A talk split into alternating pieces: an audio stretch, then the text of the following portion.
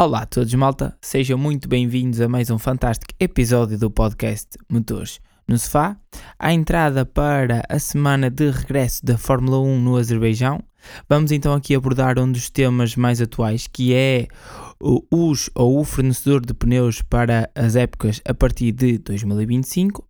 Depois ainda vamos dar um saltinho ao MotoGP que aconteceu no fim de semana uh, anterior e por fim ainda vamos dar uma, um saltinho ao WRC e uh, dar uma, uma pequena homenagem ao que aconteceu uh, na última, nas últimas semanas. Eu sou o Gonçalo. E eu sou o Luís. Como habitualmente prometemos não ser um sprint, mas também não um endurance. Fiquem connosco, malta.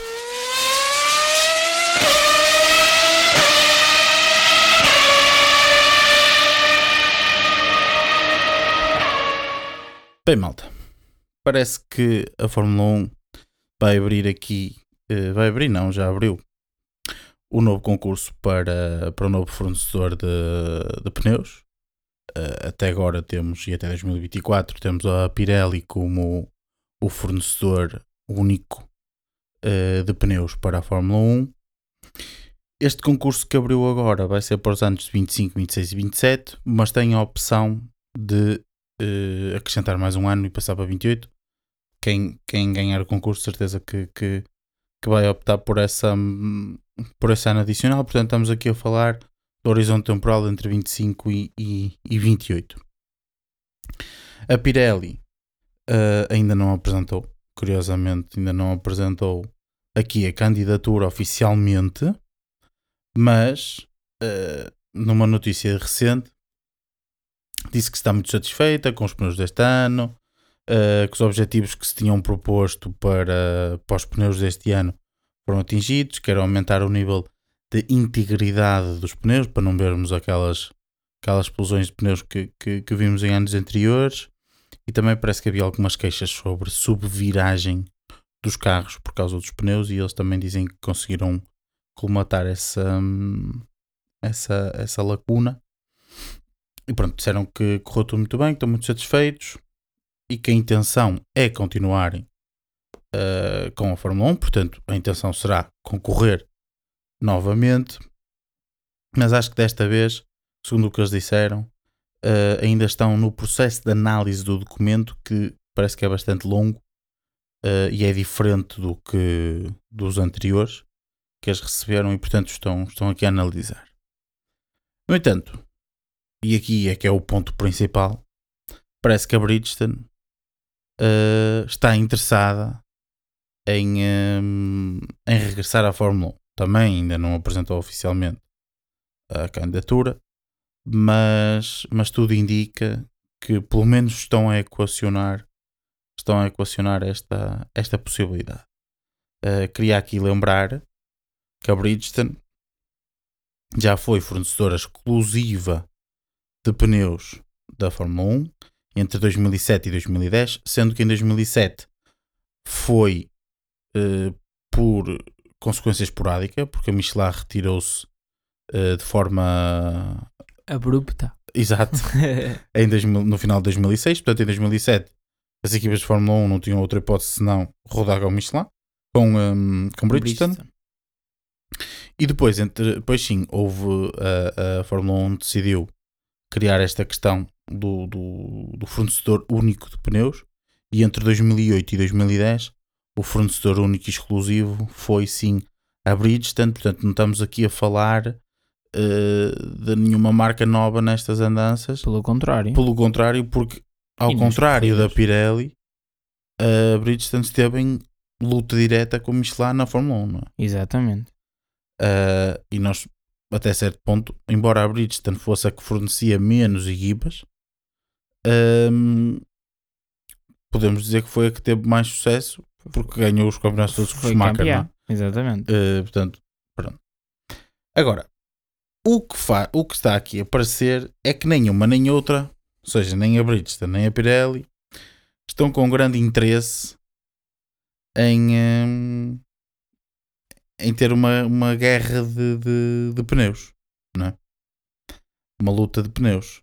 nenhuma nem outra está com, não está muito bem virada. Todas elas falaram nesta, nesta intenção com o pressuposto de lá está ganharem concurso e serem a, a, a fornecedora exclusiva. Mas será que era interessante termos esta luta novamente? Ou não? Ou é, uma, é algo que não, que não faz sentido? O que é que tu achas? Olha, para começar, é normal. eh, Eu acho que é normal eh, ambas as marcas não quererem ter competição, não é? Claro. Porque se tu perdes, transmites má imagem, não é? É, é assim, por isso é que, entre aspas, transmites má imagem, como é quem sempre diz. mais seguro. Mas é sempre mais seguro tu estás lá sozinha porque sabes que é, é só tu. Exato. Isso tu. Ou seja, não vai. Até podes fazer má imagem, mas tens a certeza que não vais fazer má imagem com o teu eh, competidor direto no mundo, é? no mundo do, do, do negócio. Olha, eu começava por dizer que eu, eu gostei muito eh, da entrada da Pirelli na Fórmula 1. Os anos de 2010 a 2013, até à mudança das regras eh, a partir de 2014, eu gostei muito dos pneus. Acho que os pneus faziam o seu sentido. Uh, porque existia pneus que duravam literalmente 3 voltas. Eu lembro-me de começarem corridas pilotos e ao fim da terceira volta estarem a entrar na box. Certo. E depois também me lembro de ver pneus duros a durar 40, 50, 50 voltas, que esses mesmos pilotos que entravam no início uh, quase que levavam, não era quase, é, levavam esses, esses, esses pneus até, até ao fim. Depois acho que ao longo do tempo, não sei se é por culpa da Pirelli, se culpa da Fórmula 1 que não sabe transmitir o que quer, ou então, se calhar é mesmo isto que eles querem, é? pronto, isto são opiniões, mas acho que a Pirelli também encostou-se um pouco à sombra da bananeira porque notava não é, que não existia eh, outras marcas que quisessem despender o dinheiro que era necessário para estar na Fórmula 1 e que isso não teria esse retorno. Nós temos esta, este suposto eh, regresso ou, ou, ou, eh, como é que eu hei de dizer eh, tentativa né, da Sim, sim. averiguação por parte da Bristol de, Sim, basicamente eles estão a palpar eles estão a terreno. alpapar terreno porque a Fórmula 1 cresceu imenso desde que a Liberty, né? A Liberty entrou, não, não desde que a Liberty entrou, desde 2021, principal, 19, 20, a partir daí que Sim, é, é um trabalho depois da progressivo. Liberty- é um depois trabalho Liberty. progressivo, exatamente. Eles não compram e do nada Claro. é um trabalho, pronto. E, eu, e lá está. E agora já é outra vez muito interessante estar na, Fórmula 1. na Fórmula 1, daí se falar da, da Bristol muito. Eh, a seguir já vamos abordar um pontozinho da marca que toda a gente conhece, né? que é, o, Certo. que é a, a Michelin, que fornece para o WEC, fornece para a MotoGP, ou seja, já é muito dinheiro investido Eles- no, meio desses pneus. Eles estão presentes em muitas competições. E são, é Michelin. Pensas em pneus, pensas em Michelin. é? Certo. Mas, mas pronto, eu acho que em primeiro lugar eu queria referir isso, que eu acho que o reinado da Pirelli começou bastante bem, mas tem vindo a, a decair. Também acredito que tenha sido por culpa da, da, da, da própria Fórmula 1, que não tenha transmitido, ah, na minha opinião, se calhar aquilo que nós, lá está, que na minha opinião deveria ser os pneus, lá está. Acho que os pneus de hoje em dia são demasiado inconstantes Certo. é, é impossível tu prever. Às vezes eu- um pneu macio que numa corrida se calhar dura 8 voltas, noutra se calhar dura 30. Ou seja, ok que me podem dizer que depende do circuito e do asfalto, mas, mas pronto, isso também ah, ah, no início da Pirelli, quando a Pirelli entrou, também não, eles não só corriam no Brasil, em Interlagos, estou a dar um exemplo malta, não é? certo. Eles corriam Mas, em todo mas o o- o mundo. que contribui também um pouco para essa confusão, eu acho, é o facto de o pneu macio hoje poder ser um C1 e amanhã poder Exatamente. ser um C3. Isso também é verdade. Isso, isso, isso é verdade. é? E portanto é normal que o C3 Sim, te dure mais voltas do que. e- exato, exato. Eu, eu lá está, eu não Se bem que é concordo. suposto eles. A, a razão pela qual existe isso é porque eles vão adequar os pneus ao ao- circuito. Exatamente. Seja, mas- supostamente um circuito com mais abrasivo e que desgaste mais o pneu teria um C3 e o C3 duraria tanto quanto um C1 numa pista que desgasta muito menos os pneus. Só que não é isso que nós temos visto. Não é? Exatamente. E a questão é que eu, eu não concordo com isso. Eu acho que é, existe. Este é o pneu macio, este é o pneu duro, este é o pneu médio, ou algo assim no género. E, na minha opinião, deveria existir, até poderia existir mais gamas de pneus, no sentido, se calhar, eu acho que 3 é suficiente, mas pronto. Mas eu acho que o pneu macio devemos existir aquele pneu macio super rápido, desgasta-se muito, tem uma performance incrível. Depois temos um pneu médio que é o pneu intermédio e depois também deveria existir o pneu duro. Pneu duro, eles metem no início da corrida e vão até ao fim. Na minha opinião, isso poderia ser possível. Já engloba aqui outros, outras regras da Fórmula 1, que é a obrigatoriedade de utilizar dois tipos de pneus e por aí fora. Lá está.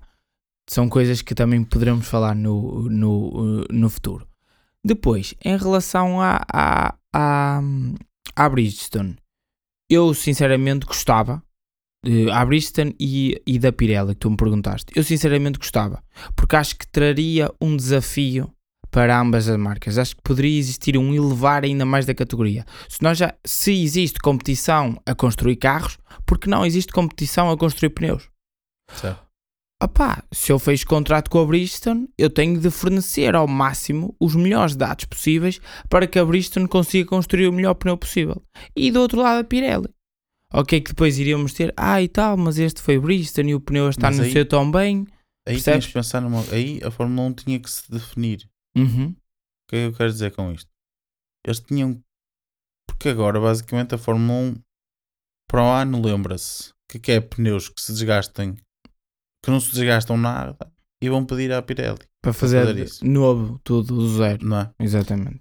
Se fosse, se fosse para ser uma guerra de construtores de pneu, eles iam ter que se definir, por exemplo, imagina, vamos imaginar que, que o período eh, fechado era entre 25 e 28, como estamos a falar, e ia haver Uhum. guerra entre os dois construtores de pneus. Eles de certeza absoluta que tinham que definir que, que tipo de pneus é que queriam. Se queriam um, um- um- pneus que se desgastassem muito, pneus que se desgastassem pouco, para os próprios construtores saberem o caminho que vão seguir. Porque a dada, quando há uma luta, não é? A dada altura, o que é que ia acontecer? Se não houvesse regras definidas, ou seja, tinha que haver, digamos, as regras dos pneus, conforme a, regra, a- o, o- o regulamento de construção dos carros. Tinha que haver um regulamento de construção de pneus. Porque a dada altura, a Bridgestone estava a fazer, lembrava-se de fazer pneus muito mais macios, certo?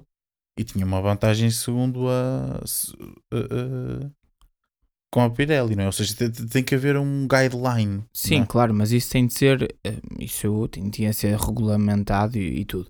Mas não achas que esse, isso que tu estás a dizer, de a Fórmula 1 estar constantemente a alterar os parâmetros dos pneus e de como quer os pneus também não afetou a Pirelli? No- Claro. no- porque, Eu, ao contrário, percebes, eu eles não conseguem pegar num pneu eu, eu, e evoluir o pneu. eu ouço, eu ouço as É pessoas. de anos para anos, pneus novos e este ano Sim. tem mais peso, tem menos eu peso. É outro fator importante, o peso. certo? E isso já me leva Certo. a outra questão. Só, deixa-me só aqui, já E o- tens de falar, que é a questão que tu, me que tu introduziste bem no início. Falaste que eles disseram que este ano eles estavam ainda a analisar o documento em relação Certo. aos novos pneus. Será que esse documento já não contempla pneus mais pequenos por causa dos carros de 2026? Pode, pode, pode já ter ali qualquer coisa. é? Certo? Não é? Porque há, há um regulamento diferente para 2026, em princípio, em princípio irá ser uh, irá ser uh, irem- para já o que se fala é né, que os carros irão ser mais pequenos e tudo e lá está esta dica que uh, parece-me ser uma dica de que teremos outra vez se calhar um retrocesso dos carros dos tamanhos dos carros Talvez, mais hábeis talvez. e tudo mas isso são outras conversas E mas daí, acho que é um fator o próprio importante pneu também é mais pequeno. não é? claro tem de ser não é não pode ser estes pneus Sim. muito grandes Quer dizer, pode, pode, poder, poder, poder um pode, disforme. fica um bocado fica um bocado disforme mas Eu sou pode. sincero que, só para só para acabar e deixo-te falar, eh, eu acho os carros de hoje em dia muito bonitos. Adoro, Sim, acho que são muito acho, sim. bonitos, mas eu eh, percebo, a- a- mas eu os pneus acho que são muito grandes. Eh, acho que se, se calhar não é ser muito grandes, eu acho que é são muito pesados, em exagero. Assim, tendo em conta o carro que nós temos, eu não acho Sim, mal. até porque os carros precisam daquela atração mecânica para, Sim, para conseguirem fazer os tempos que fazem. Isso sim, isso sim. Eh, isso não me choca. O que me choca efetivamente é o tamanho dos carros. O tamanho dos pneus, é uma- digamos que é quase uma consequência do tamanho dos carros. Claro. Se os carros fossem mais pequenos, os pneus eram mais pequenos. Não é? Mas pronto. Mas isto mas só, para, só para dizer, ao contrário do que as pessoas dizem, que era isso que eu, que eu, que eu ia dizer há bocado. Ai, a Pirelli não, não sabe fazer pneus, não, não meto Pirelli. Não sei o que é que eles estão a fazer na Fórmula 1 a gastar dinheiro que eu, que eu não meto pneus Pirelli no meu carro.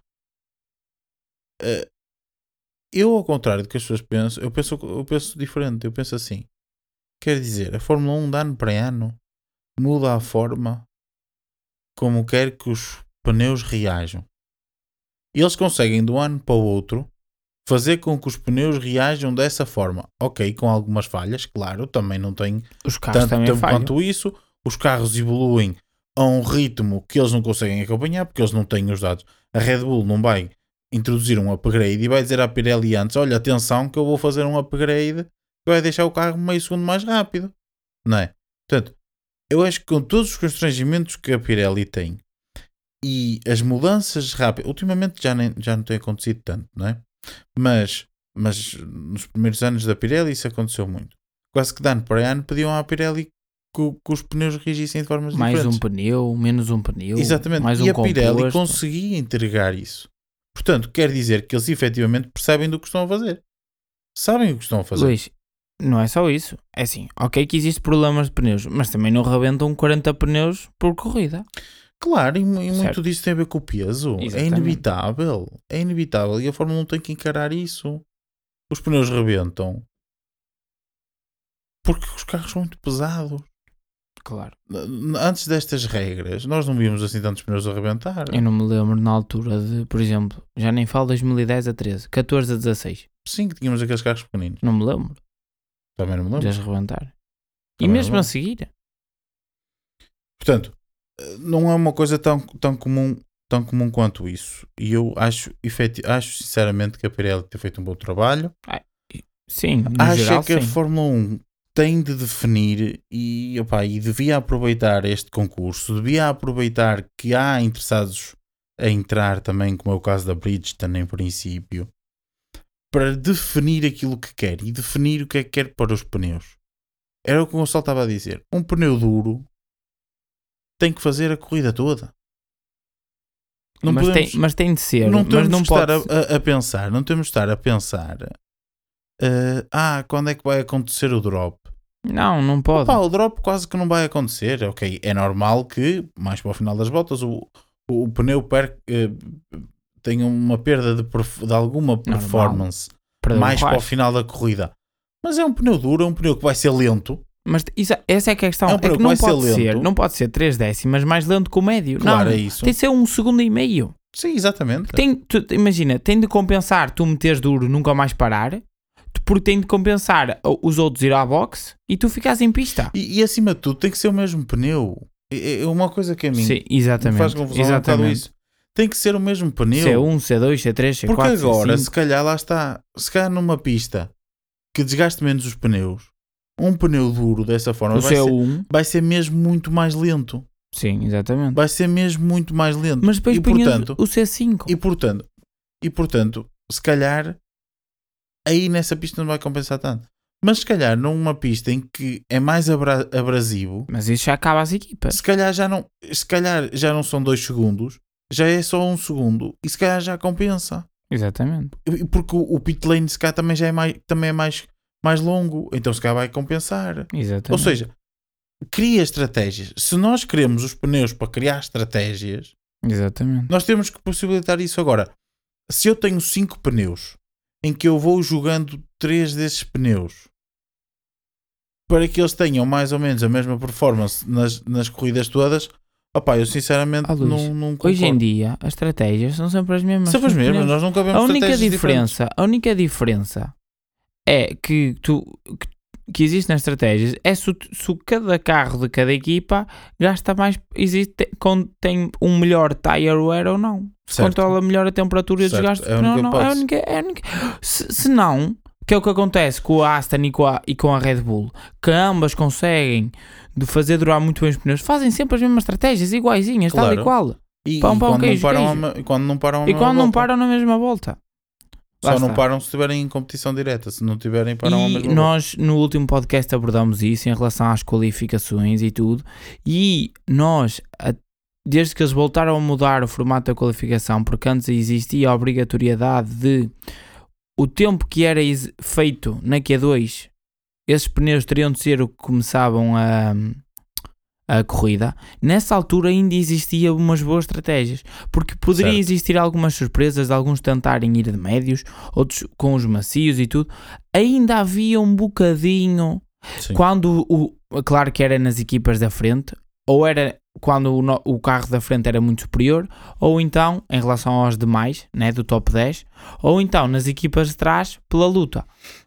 Eu e lá está, e depois tínhamos a fase em que alguns preferiam ficar em 11 do que em décimo, que assim tinham escolha livre de pneus, por aí fora. Exato. E só, Ou seja, um lugar Ainda atrás. tínhamos alguma coisa. Agora, desde que eles retiraram essa regra também dos pneus, pouca estratégia, estratégia existe. Daí eu achar que deveríamos alterar esta eh, o formato do- dos pneus, da utilização, se, se for necessário algumas regras, para Sim, trazer eu mais Acho, eu acho que se a Fórmula 1 quer que os pneus sejam uma parte da estratégia. importante, exatamente. Por isso é que colocam uma paragem obrigatória. Exato. Certo? Acho que isto é uma coisa importante. Porque senão, então, se nós não queremos. Porque o, o facto de termos- de termos 5 pneus para que eles se comportem, ou não é que para que eles se comportem, porque eles comportam-se diferentes, mas, de forma diferente, mas para que eles durem mais ou menos o mesmo número de voltas em todas as pistas, então é que é, para isso é, é tentar uma tentativa de tornar o pneu neutro. Se é para tornar o pneu neutro, então façam um pneu de corrida e digam assim: pronto, agora não há paragens obrigatórias, não há nada, e corram. Como e vão é do início ao fim. Como é no WEC, é um pneu. Se- Não são exatamente. dois, é um macio e um duro. Acho que agora tem um macio, não tem um duro. Mas houve uma altura em que era o mesmo. Em, uma altura em que era o mesmo. Era o mesmo e acabou. Está resolvido. Havia um pneu de qualificação e um pneu de corrida. Yeah. Então, se fosse assim, fazia-se assim. Tem um pneu de qualificação, que é um pneu mais performante, Yeah. não é?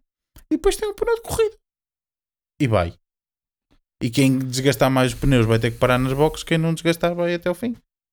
Ou quem cuidar melhor dos pneus, ou o que for. Não é?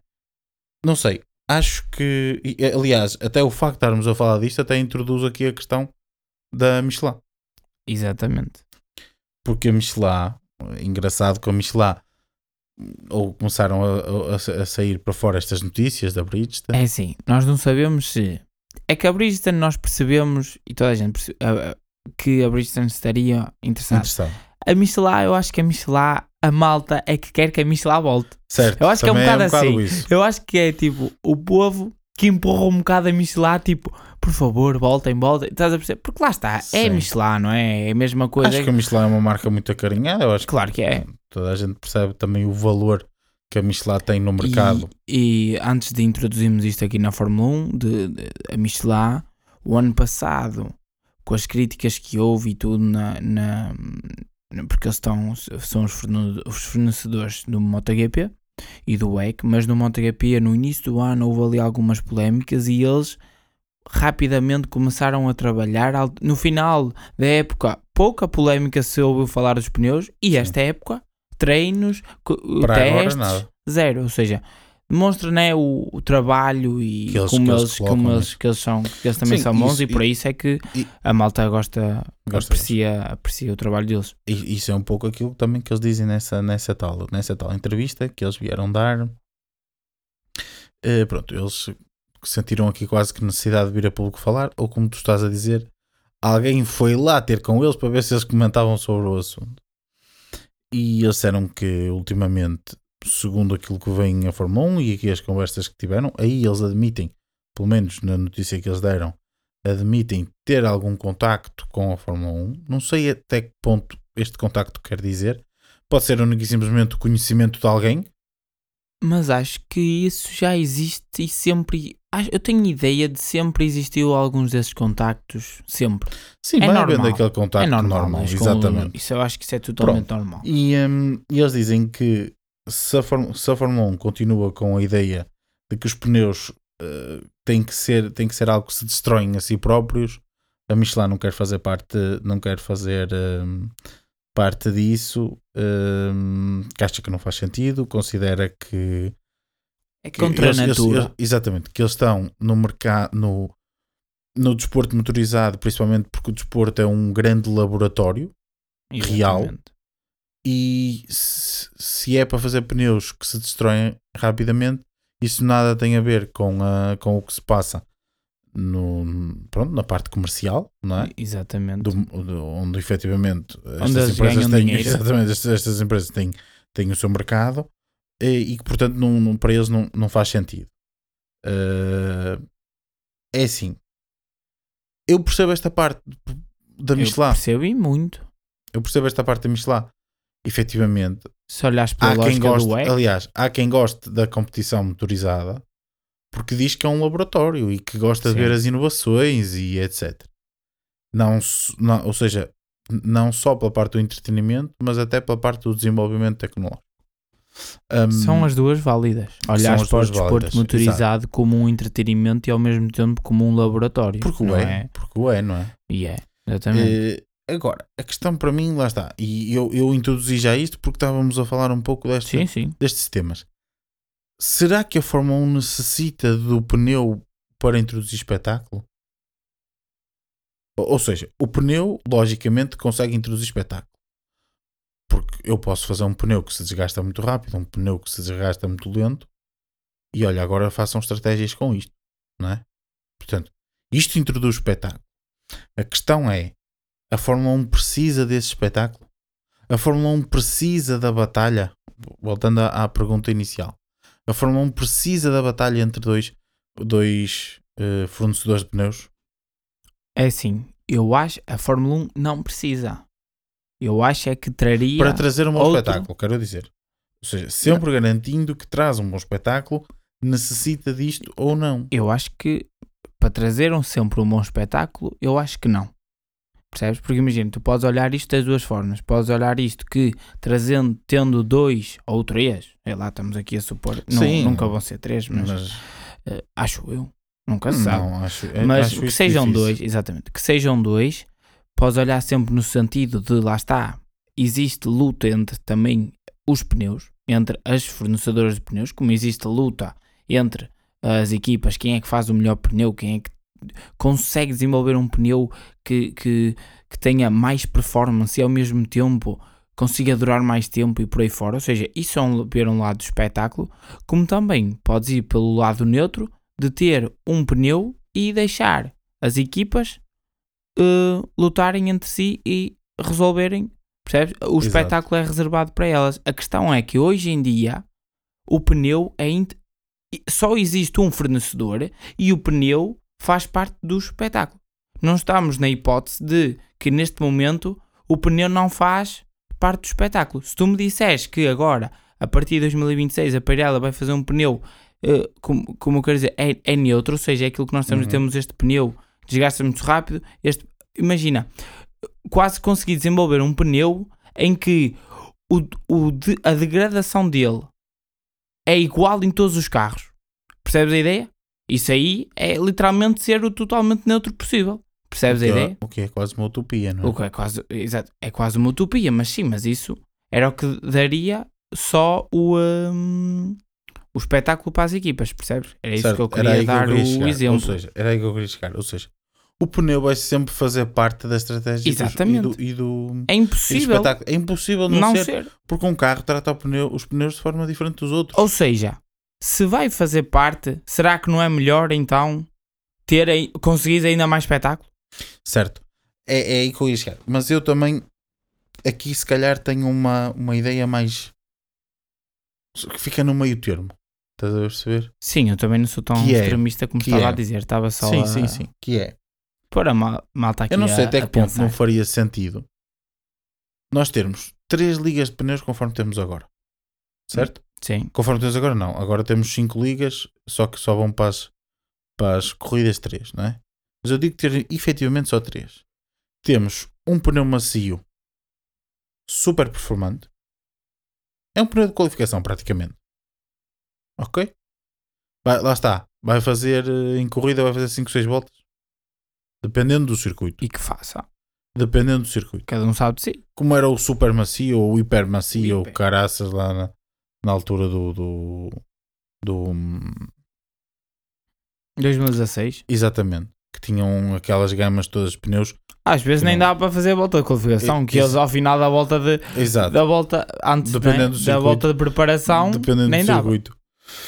Hum, ou seja, um pneu super performante, quase de qualificação. Depois, um pneu que seria um pneu intermédio, ou seja, seria o médio, não é? Eh, que era um pneu com alguma performance, mas que durava mais voltas, certo? E depois um pneu duro, que era um pneu lento, comparativamente com o mais performante, tinha que, ter, tinha que ser para aí 5 segundos mais lento ou mais, não é? Isso é bué. Não, é para ver, não, é para haver mais ou menos uma diferenciação entre 2, grande. 2, 2,5 entre cada Sim, um dos compostos. Exato. Sim, percebo. Se tu tiveres uma diferenciação de 2 segundos e meio entre compostos, entre o mais performante e o menos performante, os teus pneus têm 5 segundos. É, sim. Ok. E tem que fazer sentido, porque repara, tu estás a perder 5 segundos por volta, mas se o outro, mas se o outro também só der para 5 voltas, Se estiver sempre a parar ao 25 voltas, Jesus. estás a, estás a sim, perceber? sim, sim, sim. Ah, ah, também perde muito tempo, não É. é? E aumenta o risco. São 25 segundos, é E- uma paragem. e, e aumenta o risco e aumenta o risco de, de, de acontecerem coisas nas boxes, etc. Não é? Portanto, lá está, tem que ser um pneu que tem que ser uma diferenciação de tempo que te deixe na, na, expecta- dúvida. na dúvida. De, E claro que isto vai depender de circuito para circuito, e é isso que nós Óbvio. queremos ver. No Bahrein, cuidado. Não Não, é? ia ser é, isso, fácil. é isso que nós queremos ver. Eh, Portanto, e, e este pneu duro, que era muito mais lento, durava só preciso a corrida toda, Exatamente. não é? E podia haver pessoas que diziam. Mas se calhar em algumas, podia haver o pessoas gajo que, nem aquece. Exato, por Ah, exemplo. E que será que compensa usá-lo assim ou não? Por não exemplo, é? Não se é, isso, é isso. É um bocado por aí, por exemplo, num, num circuito com temperaturas mais baixas, o duro, se calhar ainda vai ser mais lento porque tu não o consegues pôr em funcionamento. E o macio aí, se calhar, não vai desgastar tanto. E vai ser Exatamente. rápido. Pronto, ver? E, e simplificar isto, ou seja, as, as equipas sabem que é assim e que têm que lidar com aquilo, e aquilo é aquele composto. composto. Não é saber se, se para Melbourne vão levar o C2 ou o C3 ou, ou o C2 ou o C1 ou percebes? Eu acho que, que, que a Fórmula 1 devia e, e aproveitar este novo uh, este novo concurso que vai haver para simplificar isto e para tornar isto um bocado mais, mais, mais simples e que os pneus, principalmente, que os pneus não seja tanto tema de conversa como é agora. Sim, Luís, mas a questão Porque é, nós ao introduzirmos é um uma tema- ideia dessas, continuas a ter, como eles querem, o pneu a ser uma parte integrante e muito importante de um fim de semana. Exatamente. Sem esta questão, Sem estas questões. sem estas questões que tu não sabes se um pneu macio agora vai durar 5 voltas, 5 voltas não, é pouco. Se vai durar 10 voltas, se vai durar 20. Não, às vezes acontece é que não, nem, não é isso, Não é? nem é mais o durar, é a diferença de tempos. A diferença de Tu não tempos, sabes é exatamente. se o- às vezes o pneu duro é tão rápido como o pneu médio. Quantas e quantas vezes nós estamos a dizer é é Olha, possível? agora vai meter médios, vai andar mais rápido. E quantas e quantas vezes já vimos o mesmo carro no final da corrida com um piloto mete médios, com outro mete duros e anda mais rápido que os duros. Exatamente. Pá, não faz sentido. Ou melhor, até pode fazer sentido por causa da questão, da questão de pôr em funcionamento e não sei o quê e as coisas de Ao temperaturas. fim de um determinado tempo. Exatamente. Não é alguém que faz uma estratégia para no final ter pneus mais, eh, eh, mais performantes, não é? E depois acaba por chegar ao fim e o que fez a estratégia para ter pneus menos performantes te- acaba por ter um pneu melhor. Não faz sentido. É, é uma incógnita. Estes pneus são uma incógnita, não é? Eh, acho que acho que é isso que a Fórmula 1 precisava. Para isso, se calhar também contribui efetivamente ter uma guerra de pneus. Eu acho que só ganhavam. É a minha, é a minha Se houvesse uma, uma, uma linha de pensamento deste género, olha, temos. Oh, Malta, eu estou a dizer este, este exemplo. Duvidas que eles, não, que eles não iam imprimir, imprimir dinheiro, entre aspas, e gastar dinheiro naquele macio para o gajo ser o máximo rápido possível e Claro durar o sim, máximo claro de voltas possível? Claro que sim. Percebes? Iam Isso ta- também não é interessante. Iam estar todos, iam estar todos. A Bridgestone e a Pirelli, será que não ganhavam com isso ainda mais dinheiro? Claro, Eu acho que sim. Mas, vamos ver. Vamos ver, malta. O que é que acontece? Aproveitem e deixem também nos comentários o que é que vocês acham sobre isto. Se gostavam de ver eh, a guerra de pneus, se não, se se lembram da, da, guerra de- da última guerra de pneus que tivemos, que foi entre a, Bridgestone e a, e a Michelin no início dos anos 2000. Hum, e se gostavam de ver isso de volta. E aproveitem para deixar também o que é que vocês acham teoricamente que, que devia ser os pneus. Se devia exatamente. ser, se devia ser como, por exemplo, o exemplo que eu dei. Autodegradantes, tá? acho que é assim que eles lhe chamam. Eh, Sim, sim, Que exatamente. é os de hoje em dia. que, que são aqui uma incógnita constante. Se, se deveria ser uma, uma coisa mais como aquilo que eu estava a dizer, ou, outro, ou outra ideia que, que possam ter, partilhem connosco e nós cá até no próximo podcast ou, ou assim podemos, podemos até comentar um pouco, um pouco essas ideias também. Agora, se calhar vou dar aqui só um pontozinho, porque nós no último podcast falamos do novo formato das corridas sprint. E como nós tínhamos dito, eh, o sábado vai ser inteiramente dedicado às eh, corridas sprint. Mas, e nós por acaso tínhamos deixado isto no ar no, no último podcast, inicialmente os primeiros rumores que vieram a público é que a, é que a qualificação seria a mesma, eh, seria o mesmo formato na manhã de sábado para, para a qualificação para, para a sprint. Mas que não fazia muito sentido, tendo em conta que a sprint vale menos pontos, tem menos tempo, não é? Tem menos voltas. Não fazia sentido ter uma qualificação com, eh, com, com o mesmo formato para o Grande Prémio. E o mesmo desgaste de material. Exatamente. por fora. Portanto, entretanto, já houve aqui uma atualização e parece que efetivamente esta qualificação terá um formato mais curto. Eu já ouvi dizer em um num formato de 30 minutos. Não sei como é que isto iria funcionar ao certo, mas, mas pronto, malta, só para vos manter aqui atualizados, vai ser como nós tínhamos falado, mas a qualificação para a corrida sprint efetivamente será eh, mais curta. Será um Exato. formato mais. Mas O que faz sentido. que faz Exatamente, mas de referir que têm existido muitos rumores que a Q3, ou seja, a, a última né, qualificação que define os 10 primeiros, será uma espécie de. Não é uma espécie, será uh, o one shot, o one shot lap, malta. Exato. Imaginem. Aquilo que nós também tínhamos falado no Uh, exatamente, e o, o que nós tínhamos comentado isso, que se falava-se disso, a questão é que, como o Luís disse, nada está definido, ainda nada saiu cá para fora, contudo, existe muitos rumores que a Q3 será assim.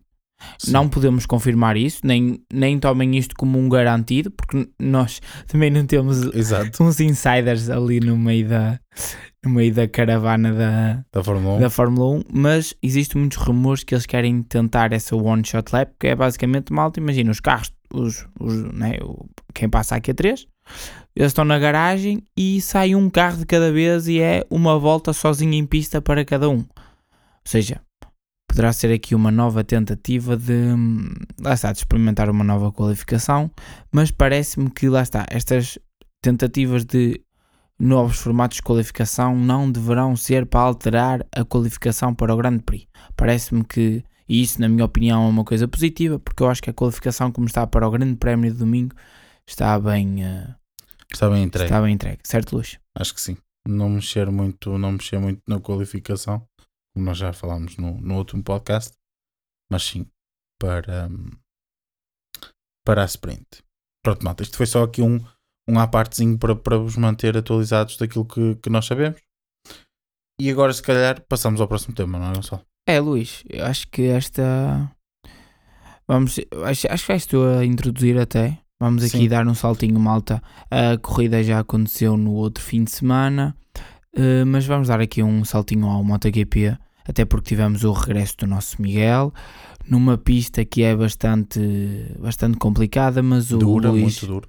muito difícil, é a mais difícil do campeonato a nível físico, Certo. Uh, não só pelo formato da pista, como também pelo tipo de asfalto, o comprimento dela. Uh, é, é, é a pista mais difícil do calendário, com muito esforço físico e também esforço mecânico. Uh, mas o Luís agora vai dar aqui uma introduçãozinha. Luís. Sim, malta, então, tivemos eh, o regresso do nosso Miguel Oliveira às, à- às corridas e podemos dizer que foi um grande regresso. Espetacular. Não estava à espera. Exatamente, um grande regresso, pá, ainda meio debilitado, e ele próprio disse isso. Até, aliás, ele disse que na qualificação não se sentiu ah, de todo a 100%, ah, que depois na corrida sprint e, na, e no Grande Prémio já se foi sentindo cada vez melhor. Também é normal, malta. Está-se a adaptar à, mal, à moto, ainda é, é a segunda corrida. Ou melhor, é, é a única corrida que ele acabou, não é? Exatamente. Esta, praticamente. e estava-se a adaptar à moto e também com a corrida eh, ao acontecer ia voltando a ter a forma física. Percebes? a mesma Exatamente, coisa que nós exatamente. quando vamos correr ao fim de, eh, de 30 minutos temos um ritmo e ao- se calhar ao fim de 3 semanas a correr 30 minutos já vai estar totalmente diferente, não é? Exatamente. Esse E constante e foi caso. evolução. Até porque ainda por cima esta corrida é como se fosse uma corrida de resistência. Isto Muito. para mim na MotoGP é uma corrida de resistência. Ah, mas pronto, vamos falar aqui se calhar primeiro da, quali- da qualificação, só dar aqui alguns pontos que eu, que eu, acho, que eu acho que foi importante. Na, na Q2 ah, estiveram todas as Ducatis, É exceto o de Jean António. É demonstrar a, a supremacia da demonstrar a supremacia da moto, principalmente num circuito em que tem muita velocidade por causa da reta da reta interior, não é? Que é enorme. re- né, reta oposta, supostamente. Certo, reta oposta. Não é bem oposta, mas pronto. A reta da meta também e com muitas curvas de alta velocidade. Hum, a, a demonstrar aqui que efetivamente a, a, a Ducati tem, tem, tem uma vantagem, tem uma vantagem muito grande. Mas a questão é, é- eu acho que é na mesma surpreendente. Claro que já vamos à, à corrida e quem ganha a corrida não é uma. Adianto já, malta, que adiantámos os dois que não é uma Ducati. Mas eu acho que é surpreendente o domínio da Ducati. Porque lá está, tu estavas a referir que é uma, uma pista com duas retas grandes, tem algumas curvas de alta velocidade, mas tem muitas curvas de baixa velocidade. E a moto Baixa está velocidade em prof- propriamente só tens duas. baixa, baixa É- o setor inicial são Média velocidade. Mas eh, o quando eu falo é um, é um princípio é média, mas É existem ágil, muitas mudanças de direção, Certo. percebes? E a Ducati não eh, é boa nesse sentido. Ela é uma moto lenta no, no interior da curva, no interior no no apex, Já não né? é tão lenta quanto isso. Pois, é Por isso. isso é que É consegue isso que eu quero aqui. dizer. A questão é que, mas eles não perderam velocidade Certo. e conseguiram incorporar um pouco de agilidade também à moto. Ou seja, nota aqui um trabalho aerodinâmico. espetacular. Como nós já falámos, malta, quem não Eles ouviu, são os primeiros. quem não ouviu o nosso podcast exclusivamente sobre MotoGP, até aproveito para. Que, que foi aqui um, bocado um podcast de lançamento à época. Ahm, pode até ir ver que nós falámos disso. Falámos da questão da aerodinâmica que en- entrou nas motas para ficar. E ainda Ah, bem. Através, efetivamente, da Ducati. Exatamente. E sim. eh, foi assim, porque a Ducati historicamente sempre foi uma moto com muita velocidade, mas que se calhar não conseguia controlar essa velocidade em curva. E através da aerodinâmica tem conseguido, e isto é a prova disso. As Ducati estão imparáveis. ahm, e pronto, e, e prova disso é que lá está, na Q2, eh, todas as Ducati estiveram na Q2, à exceção do Dijan António. Ahm, realçar o Rins, mas isso o Rins é de realçar em todas as provas deste, deste fim de semana. Ahm, dizer também, se calhar, aqui um ponto importante, que a estratégia, a forma como tu podes te qualificar diretamente para a Q2 é um ponto efetivamente de estratégia na MotoGP. Porque as KTM, as duas KTM oficiais, qualificaram-se diretamente para a Q2. Tanto o Jack Miller como o Brad Binder fizeram tempos na Q2 inferiores ao tempo que o Miguel Oliveira, que foi quarto na Q1, uh, fez. Ou seja, o Miguel Oliveira, se tivesse feito aquele tempo na Q2, teria ficado à frente das, das KTM. Ou seja, porque é que as KTM partem à frente? Porque lá está, conseguiram ir diretamente à Q2, coisa que o, que o Miguel Oliveira neste caso não conseguiu, coisa que o Juan Mir, que ficou em terceiro, não conseguiu, e também fez um tempo superior às, às, às KTMs. Um, isto para dizer o quê? Realmente os treinos livres na MotoGP não são só treinos livres. Contam e é importante esta parte da estratégia porque faz com que consigas começar dois, três lugares à frente e isso, à chegada à primeira curva, pode fazer diferença. E basicamente a colocação foi isto também. Sim. Ducati. Houve domínio, basicamente. Ducati. Uh... É, a Aprilia esteve também bem segura. Sim, a Aprilia esteve no... segura, sexto e oitavo. Sexto e oitavo. Esteve segura. Esteve Mas segura. Pronto. Uh, pronto. Lá está. Esteve segura. Ok. Sim, não, não, foi, não foi um fim de semana por aí além. Lá se está, mas que... é, é, o que nós comentámos. É uma pista muito específica. Sim. É muito se bem que atenção que o Alex Espargaró esteve muito bem na corrida sprint. É, sim, sim, muito. Depois não, isso não se transportou para a corrida principal porque também caiu. Mas, mas na corrida sprint ele esteve, esteve muito bem e esteve muito rápido. Se calhar falava, falava um bocadinho da corrida sprint. Isto, o, o que é que é importante falar na corrida sprint? Uh, uma corrida que foi sem história. Uma corrida sem história, com poucas lutas. Ao contrário do que tem acontecido. Isso certo, é surpreendente. Foi uma porque eu acho que lá, é como tu dizes, é uma corrida, é uma pista uh, muito específica e é uma pista em que com uma ou duas voltas o pelotão estende-se muito. O pelotão de MotoGP estende-se muito. E são criadas diferenças que depois não, não são Sim, tão fáceis de... O que aconteceu na corrida principal é que né, a corrida sprint tem metade. E, o, e, nesta pista, a corrida principal começou a ficar cada vez mais interessante à medida que nos estávamos a aproximar do fim. Exato. Lá está, é que nós comentávamos ser uma corrida de resistência, ou seja, o que aconteceu no início da, da corrida, na, na, na corrida sprint, basicamente foi uh, quase um. Como é que eu, como é que eu vou explicar? Foi a, a mesma coisa aconteceu no Grande Prémio. O, o, Sim, a questão é que eu... depois não tiveste os incidentes e, e, a seguir, percebes a ideia? A, a corrida sprint deixou antever aquilo que já ia acontecer no, no Exatamente. foi uma coisa que me surpreendeu bastante. Foi, foi uma sprint que já teve muitas quedas, que não teve mais quedas, porque lá está, como tu disseste, Acabou. acabaram as voltas. Pois é isso. Um, e basicamente na corrida sprint a, a classificação final definiu-se com quedas. Sim. Uh, uh, os pilotos arrancaram, as posições mantiveram-se mais ou menos constantes, havendo alguns pilotos que, que, conseguiram ganhar muitas posições, inclusive o, o Miguel conseguiu ganhar logo muitas posições no início. E depois não houve grandes ultrapassagens. Porque, porque é uma pista que é difícil de ultrapassar. Sim. E depois as diferenças começam a ser feitas em quem, é, quem escolheu melhores pneus, a moto que gera melhores pneus. É, esta pista baseia-se muito nisto. Certo. E certo. por isso é que eu acho que a sprint não foi tão. É uma corrida mesmo de resistência por causa dos ventos, por causa Exatamente. dos ressaltos. Tudo. Uh, e manter-te em cima da moto é capaz de ser a parte mais difícil.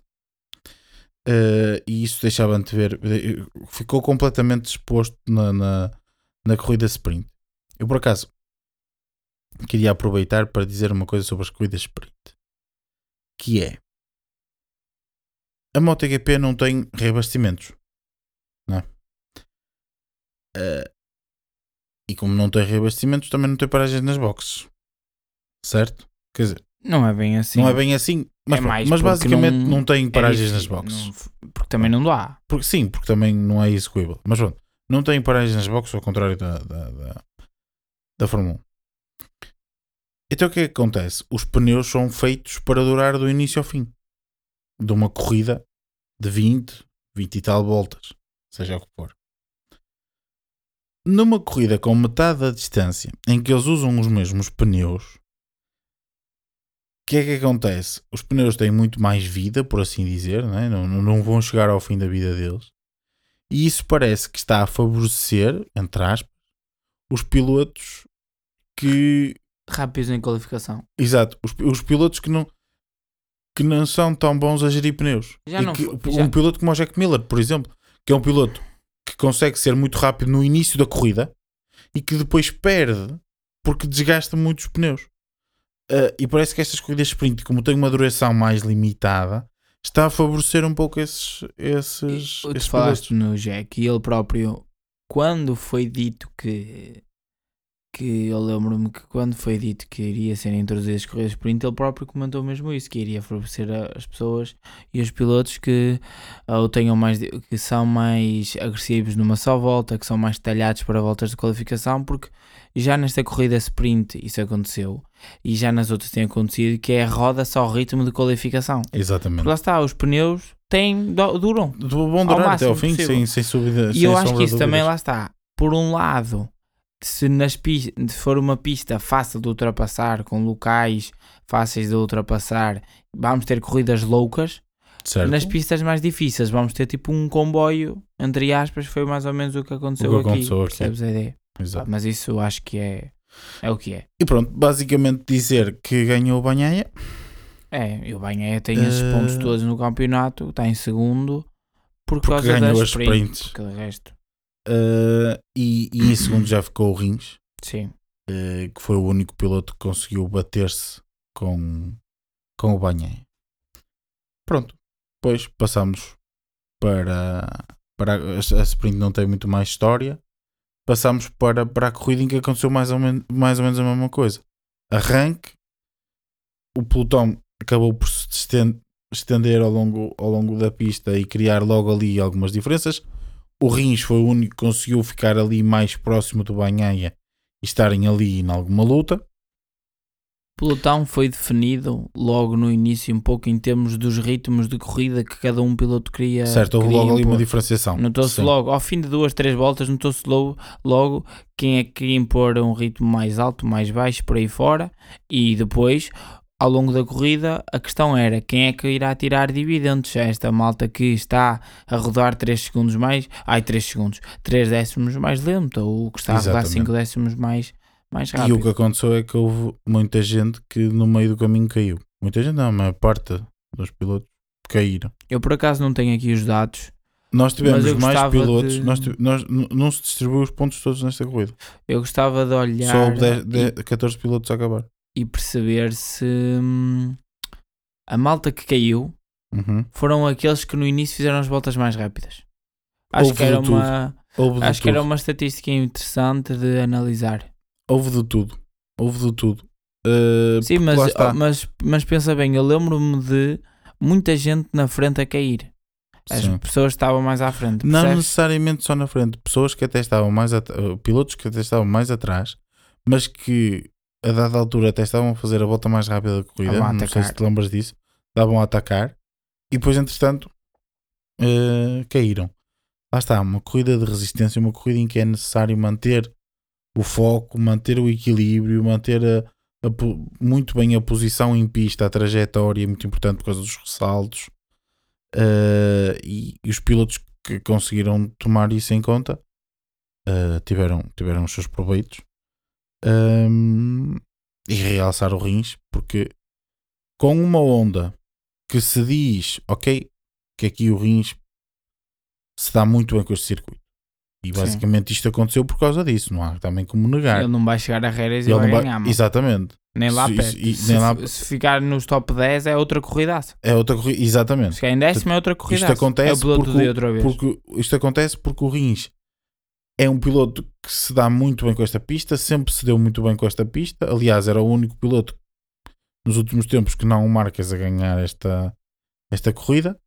Ahm, e por isso é um piloto que se dá muito bem e foi, e foi isso, foi a sua forma de pilotar neste circuito que conseguiu ultrapassar os defeitos da Honda e, eh, e, e conseguir rivalizar aqui com, com a Ducati, o que mesmo assim é um feito espetacular, tendo em conta aquilo que a Honda uh, uh, está a fazer é, e a moto que tem é um feito incrível. Para mim, o piloto, piloto do fim de semana. Sim, eu em relação ao piloto de fim de semana, eu uh, destacava dois, na minha opinião, que é o Rins, sem dúvida alguma, e não é por ser português, o Miguel. Acho que o Miguel faz uma, uma corrida muito inteligente, muito forte, ritmo espetacular. Eu adorava, lá está, não, não tenho aqui os dados, mas eu acredito que o Miguel tenha tido um ritmo muito, muito constante, do início ao fim. Sim, ele deve ter feito ele fez uma grande, grande corrida. Aliás, independentemente mas... de quem o ultrapassava ou etc., ele tentou manter sempre o mesmo. É, nunca fugia. Quem o passava Exato. ficou sempre à frente dele e depois Exato. ele acabou por. por só, só não acabou por, por ultrapassar o, o Vinhales, que o passou. Mas. Uh, e depois, em relação ao Rins, eu acho que isto que aconteceu no, no passado, no outro domingo, no Texas, demonstra, na minha opinião, duas coisas. Que é o Rins é um piloto espetacular, como todos, eh, eu e o Luís, nós, somos, nós gostamos muito dele, sempre gostamos Sim, dele. Sempre gostamos. Acho que ele é um piloto uh, Championship Material, como nós costumamos chamar aqui, principalmente na Fórmula 1. E por outro lado, é o erro da Honda, né? porque a Honda pôde escolher entre Ron Mir ou Alex Rins para posicionar na onda principal. E, e eu acho que o Rins está a dar uma abada ao, ao Juan Mir que o, o Mir acho também caiu, não foi? O Mir também Eu caiu. acho que também o Mir também, também caiu. Acima de tudo, na, eu até nem vou nesta pista, porque lá está nesta pista. Tá, Luís, mas, mas, mas é uma sim, vitória. Luís, mas tem uma vitória. É, uma é como o Miguel o ano passado. O é Miguel é tem duas vitórias. Claro. Aí fora a chuva e que não, é, importa, não são duas vitórias. Então, chover, sim, sim. Todo, chover mas, todas as corridas. Mas acima de tudo. Só, só o Miguel dizer... é que corre. Não, exato, não exato, é? Então, exato. Mas o que eu quero dizer eu percebo, é. Eu percebo a ideia. Mesmo nas outras. Não, mas o que eu queria dizer é que mesmo nas outras pistas. Ah, ele tem, tem sido melhor. é que o Rins tem sido melhor. Sem dúvida. Uh, e isto ainda bem é ajudar mais e, enterrar mais o Mir. Um ok, bocado. que se calhar estamos a, pronto, a enterrar o Mir e ainda só passaram três corridas. Não, não estamos a enterrar o Mir. Mas, mas efetivamente. Estamos a dizer que o Rins sempre, tem sido melhor. Sempre ficou essa, essa ideia que o Rins é melhor que o Mir. O Mir teve, foi um. Sempre foi um piloto também muito regular e, e, e, e teve. E, teve e colheu os proveitos disso, e isso também é mérito dele. Isso também é mérito dele. Mas sempre ficou essa ideia que efetivamente o Mir é campeão do mundo, mas não é um piloto como é o Rins, não é um piloto como é o Miguel, não é um piloto. Eh, não é um piloto que consiga, se calhar, na, naqueles momentos-chave, dar aquele extra mile, não é? Dar aquele uh, pozinho extra para conseguir extrair ainda mais do que Querem qualificação, querem corrida. Suposto. E essa é que é a questão. Sim, sim. Ele nem consegue numa nem noutra. Ideia. Por exemplo, se calhar um Mir na posição em que esteve o Rins, num circuito que lhe fosse favorável, etc. E conseguisse, não ganhava a corrida. Se calhar não ganhava a corrida. Eu acho que não ganhava a corrida. Mas pronto, uh, mas isto é Ok, que também é esse opinião. pozinho extra que faz com que o Rins não seja o piloto mais regular do mundo. Mas ultimamente tem evoluído muito uh, nisso. Mas acho, exatamente, era aí que desde, eu desde que ele perde o, campeonato. Acho o que campeonato o Rins em 2020. nos últimos tempos ter esse, essa melhoria, mantendo a sua rapidez, ter essa melhoria da consistência. Isso mudou quando ele perde e quando perde o campeonato e o Mir ganha em 2020. Exato. E o Rins só não é campeão naquele ano por causa do início da época. Sim. Porque ele no final ele quase que chegava lá, que ele no final limpou 4 de 5, assim foi assim uma cena. Ganhou 4 das últimas 5 ou 6 corridas. Sim. Percebes? E, e eu, eu, desde aí, eu notei uma evolução dele nesse sentido. 3, acho eu. Agora estava a pensar. Mas sim, já é não lembro bem. Sim. Mas fez muito, fez no final, teve sempre, sempre acima. Sim. A partir do meio da época, e pódios, fez muitos pódios. Sempre acima do, do Mir. Só que o Mir eh, capitalizou muitos pontos no início da época. E foi sempre Quando ele caiu, regular. Foi, foi quarto, regular. quinto, terceiro, segundo, quarto, quinto, terceiro, segundo, quarto, é. quinto, terceiro, segundo foi e ganha a corrida em Valência, é. a penúltima. Então ia ser campeão sem ganhar. Exatamente. Percebes? Portanto, foi muito, foi muito regular. Um... Mas é, é ver, é ver também. É ver. Lá está Agora, a dar, dar, dar tempo ao, ao, ao Mir. Mas pronto, lá está. É nosso, aqui um bocado a nossa opinião em relação ao, ao Rins. Mas é como tu dizes, destacar o Rins como destacamos e destacar o Miguel numa pista que apesar de ele já ter feito aqui bons resultados, ele próprio admite que não é uma pista muito favorável No para ele, MotoGP não. no MotoGP principalmente. Uh, mas mesmo nos outros sítios, nas outras categorias, ele já fez aqui pódios. Sim, mas no MotoGP Mas- no- nem top 5 tinha feito. exatamente. Acho que nem top 10. Eu acho, que o nem, melhor exato, tinha sido um décimo nem primeiro. top 10. Exatamente. acho que tinha seja, sido um não é décimo uma primeiro. boa pista para o Miguel Portanto, no MotoGP. Não é uma boa pista para ele. Portanto, numa, numa pista assim, com uma moto nova que está. É, segundo, foi o segundo fim de semana que esteve co- com a moto uh, em, em competição. Primeira corrida. Uh, certo, primeira corrida do início ao fim, com a lesão e acabar num quinto lugar. E atenção que é um quinto lugar com algumas quedas, sim, mas ele no final também já acabou a ir atrás do Vinhales, a ir atrás do O- terceiro lugar. Quem estava atrás dele já ficou. Exatamente, Dois portanto- pontos total, eu lembro. Exatamente, portanto, uh, que não fosse o quinto, seria um sétimo. Uh, acho que, que foi, que foi muito bom para, para o Miguel e, portanto, destacar efetivamente o Rins e o Miguel para o fim de semana. Mas queria deixar aqui um ponto para você, para a malta também lá em casa pensar. Mais uma queda do Banhém. Já o ano passado foi assim. Ele em 3 acabou uma. Já o ano passado foi assim. E efetivamente o Banhaia ganha o ano passado. E cada vez se começa a provar mais que o Banhaia ganha porque tem uma moto.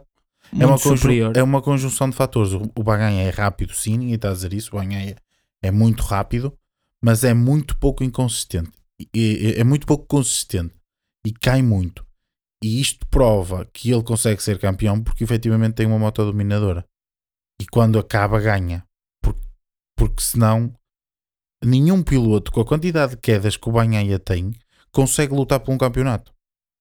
Isto está a acontecer porque efetivamente ele tem uma moto muito dominadora. Em que, lá está, ele se- basicamente o que tem acontecido com o Banhaia é se acabar, Ganha. Exato.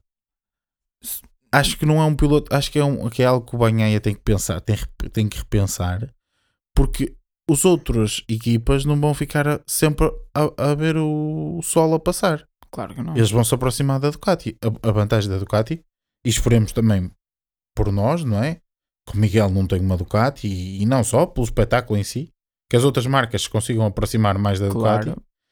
E portanto, o Banhaia, se quer ser campeão do mundo, pá, eu não digo esta temporada, mas nas próximas temporadas, se quer continuar a- a lutar pelo campeonato, tem que começar Ah, a pensar. Eu acho que ele se quer ser campeão do mundo, tem é de pensar nesta época. E- sim, Porque eu acho também- que ele é mais rápido nesta época do que na- para o ano. Exato, Tendo em conta sim, as evoluções das equipas. sim. Percebes a ideia?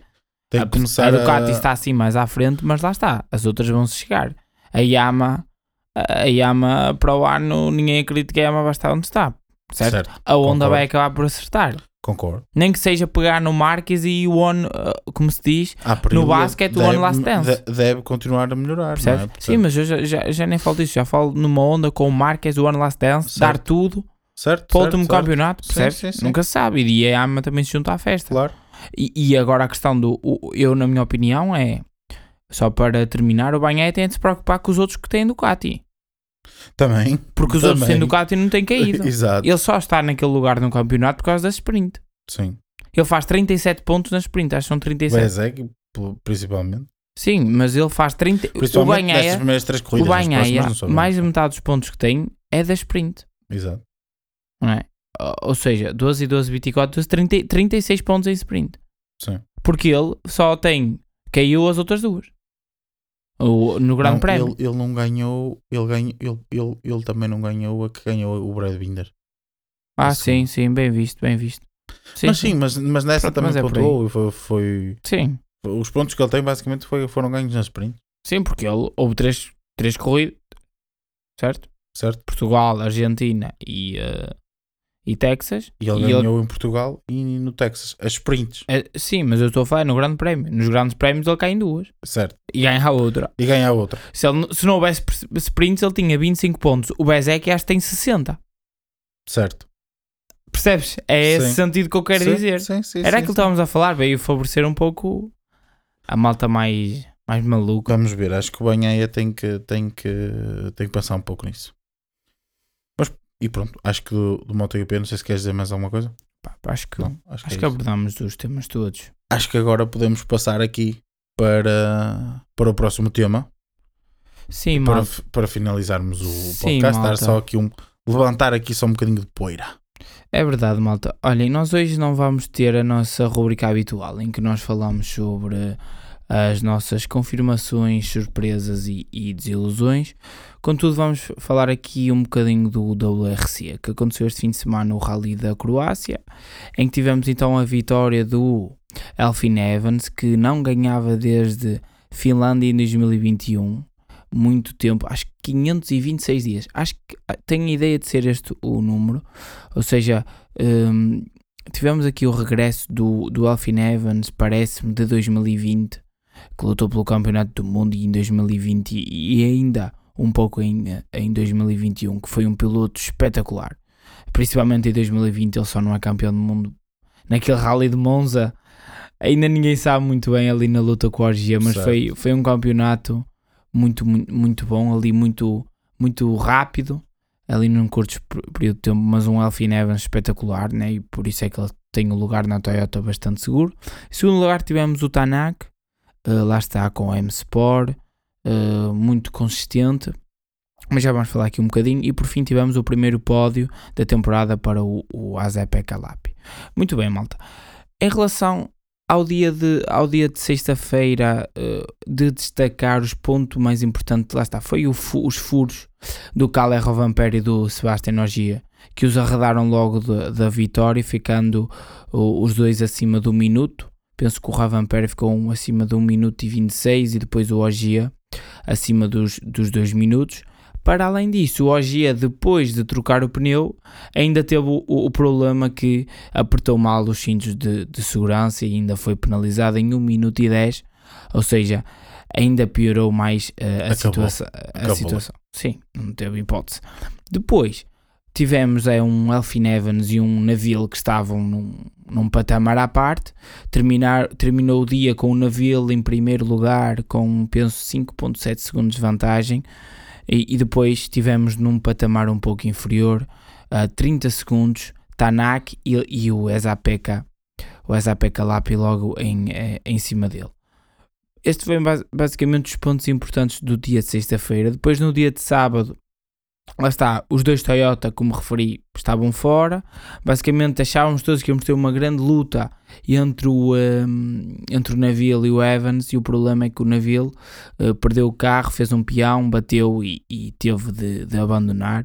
Ele eh, até ouve-se nas comunicações rádio eh, ele a pedir desculpa muito senti- a pedir desculpas muito sentidas à equipa porque eles queriam eh, Queriam a vitória. a vitória principalmente não só porque essa é uma vitória mas pelo que aconteceu ao. Craig Sim. para homenagear e hom- homenagear eh, e notou-se que ele ficou muito abalado notava-se nas hostes da Hyundai eh, muito, muito abaladas e pronto, mato, o Neville abandona e o Evans ficou sozinho na altura acho que ficou com 26 segundos de vantagem isto no início, no durante a manhã ainda e de, Que, era, que era mais ou menos a vantagem que tinha o Nabil. sim, sim, também. e- exatamente Para E- ele. Sim, eh, e, a, e a questão é que hum, toda a gente achava, ok, está decidido, mas o Tanak ainda conseguiu reduzir até à penúltima, a penúltima classificativa do dia para os 12.5 segundos, ou seja, a malta entrou ali na- nas últimas duas classificativas, ti- que eram as últimas, as duas eram bastante complicadas, achava-se que, epá, ele está assim, ele vai ganhar mais tempo, amanhã vai ser uma manhã de loucos, mas, eh, na, o, ai, na peço desculpa, malta, mas o Tanak no, na, na, eh, nas últimas classificativas teve problemas de transmissão e depois também teve um problemas no trabalho de mão que o arredaram da, da vitória e puseram no, no final dessas duas classificativas no- nos 30 acima dos 30 segundos e com 30 segundos de vantagem para o para o SAP Calapi, ou seja, basicamente ficou o, o rally eh, o rally bastante decidido. Depois no dia, no dia de domingo o pódio estava relativamente definido, houve um pouco só a luta entre o Ogier e o, e o, um, e o Calé Rovampera, que estava o Ogier em 4 e o, e o Rovampera em 5 o Rovampera conseguiu ultrapassar o Ogier, lá está, sempre mais uns pontinhos para o, para o campeonato para o Rovampera, que estamos a ver um Rovampera que ainda não venceu, Uh, vamos ver como é que ele irá, irá reagir. Será que é, é a pressão de ser campeão do mundo? Não Acho que sei. Uh, vamos ver, mas ele está a um ponto do líder do campeonato. Tá, temos Alfin Evans e o Sebastião Energia com 69 pontos. Sebastião Energia que não está a fazer o campeonato e está em Inteiro. terceiro.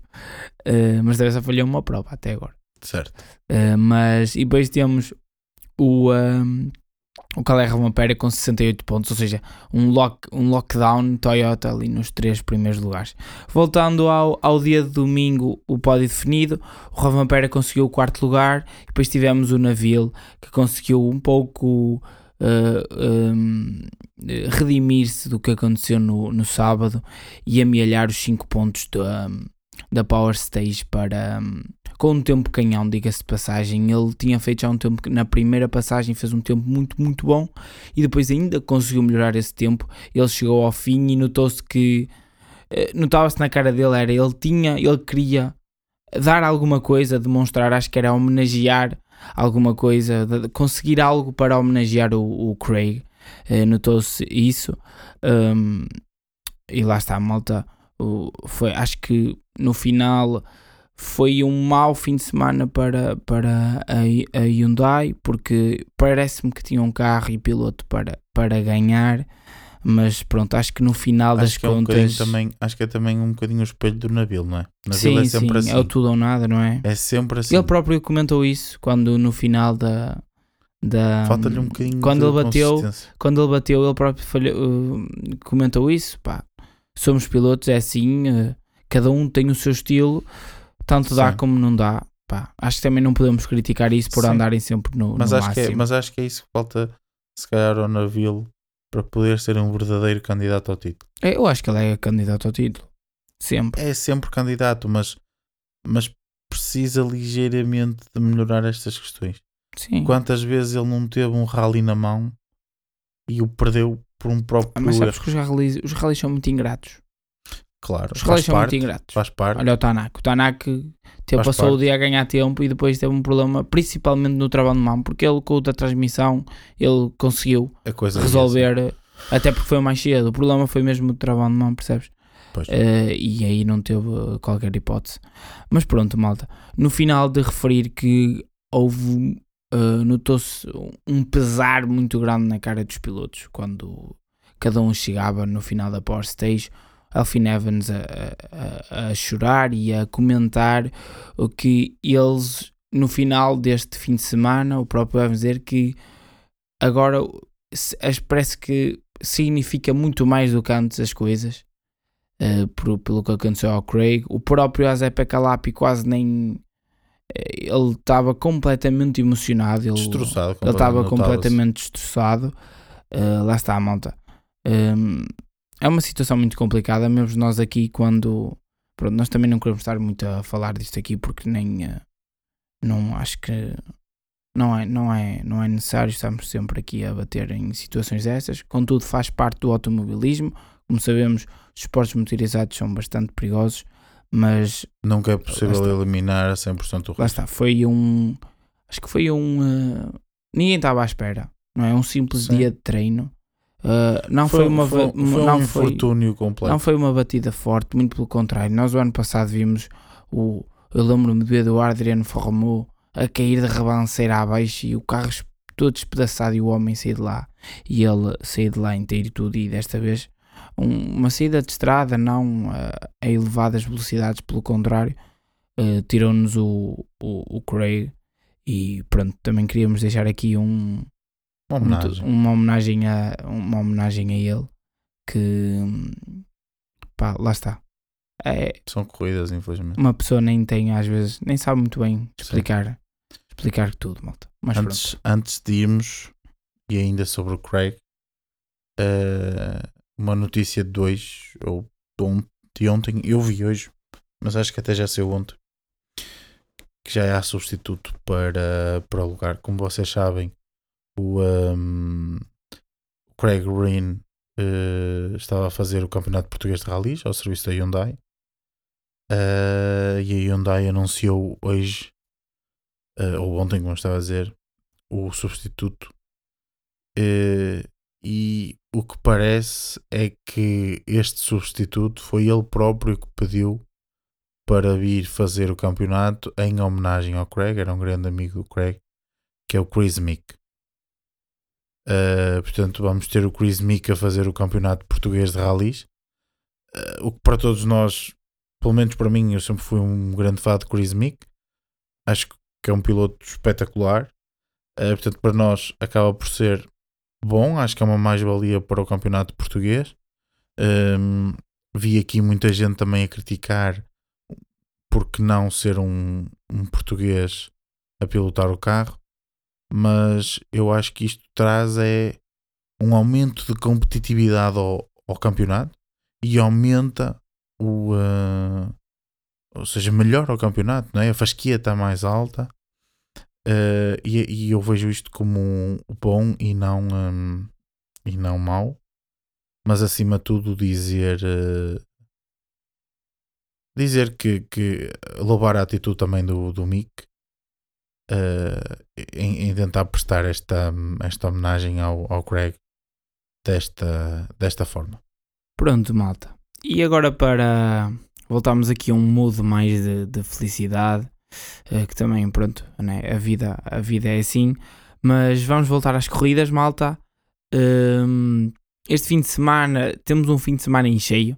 Temos Fórmula 1 no Azerbaijão, temos MotoGP em Jerez, temos uh, também na, ai, NASCAR, NASCAR, claro, temos todos os, temos, temos sempre todos os fins de semana, malta, nós também vamos aqui acompanhando, também um diazinho vamos aqui falar um bocadinho sobre NASCAR, mas é um campeonato, né? é, é diferente, uh, temos mais tempo para, para abordar no futuro, mas um, teremos também as uh, WEC, está de regresso. Depois do Portimão, a semana passada, 15 dias depois, temos de volta às 6 horas então do Espaço Furaconchá, que será o último grande teste aos carros antes da grande prova dos 100 anos das 24 horas de Le Mans, malta. Ou seja, eu acho que teremos então aqui o, os carros a serem testados ao máximo por parte das equipas, porque não querem perder as últimas 6 horas de grande simulação, porque, sejamos sinceros, Uh, acho que todas as equipas trocavam, ficavam em último lugar no campeonato para ganharem as, as, as, 24, horas. as 24 horas de Le Mans. E atenção, malta,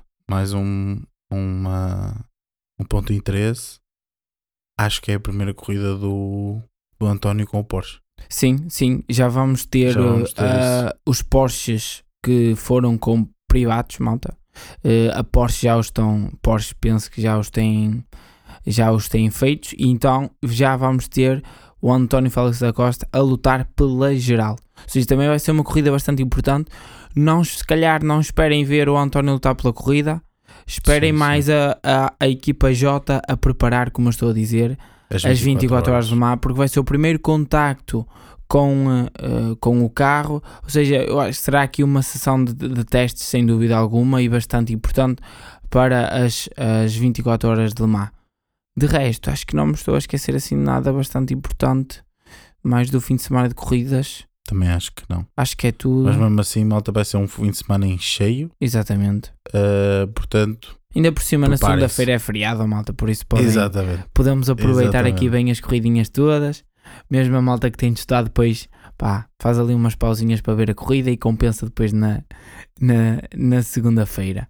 Malta, por nós é tudo. Espero que tenham gostado de mais um fantástico episódio aqui na nossa companhia e vemo-nos então para a semana. Boa semana, malta.